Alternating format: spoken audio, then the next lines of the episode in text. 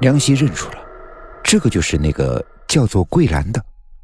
前几天有探听出他姓杨，只不过他较之初见的那天是更加的憔悴了，人也似乎是又瘦了一圈。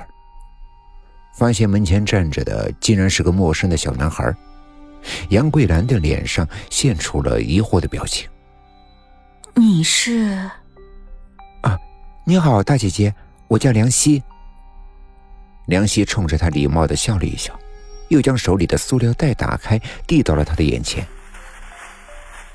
前几天我在一个废弃的小屋旁捡到了这双鞋。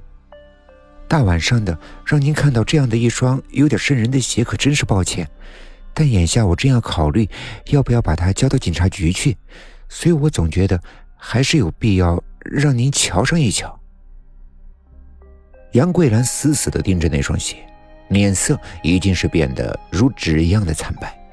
语气也变得十分的不友善。我不知道你们在盘算着什么，可是我绝对不会允许你们再找我弟弟的麻烦。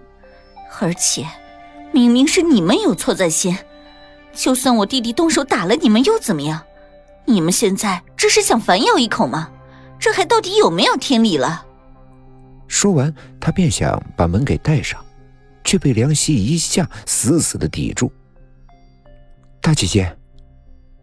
梁希凝视着他的眼睛，语气很是认真。有个小女孩死在那间小屋子里了，她的年纪可比我还小。我想你也看出来，这双鞋就是您弟弟的了。而我今天来就是想告诉您一声，这案子已经立了，警察正在四处奔走调查这件事，人命关天，他们绝对不会放任不管的。而且，这是一桩谋杀案。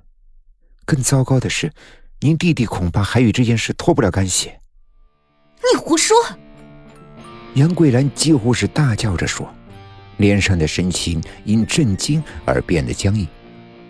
我弟弟只不过是正巧在那个地方和人起了纠纷，情急之下动手打了人而已。他后来还不是打不过人家想逃，结果慌慌张张的就把鞋给落在那儿了。后来想着，不如把一双都给丢了。这样就不会被对方给找到。真的，我弟弟亲口这样和我坦白的。你，你和那群家伙是一伙的吧？你们这样污蔑我的弟弟，有意思吗？还是想让我弟弟给你们当替罪羊？你们还是不是人啊？那天，那天我弟弟被你们打的可浑身都是血，我差点就没吓晕过去。你们。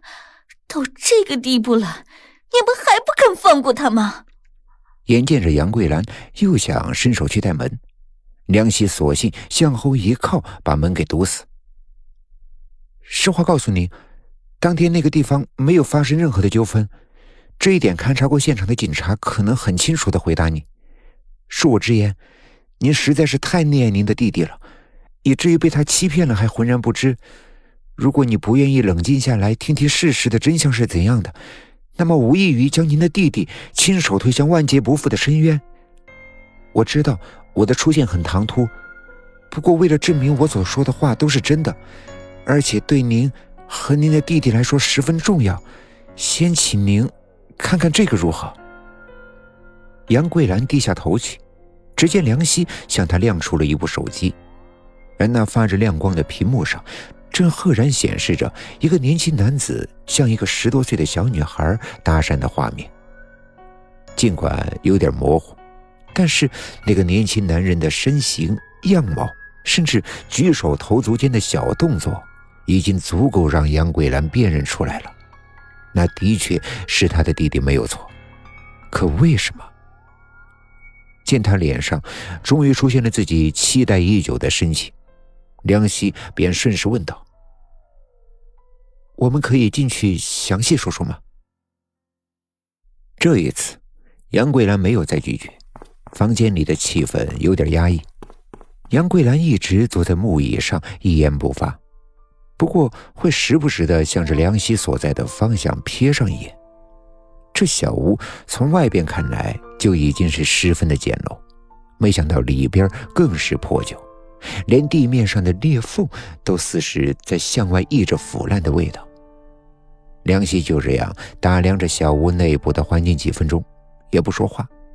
这使得杨桂兰愈发的焦躁不安起来，一双粗糙的红手几乎要把衣服的边缘给搓烂了。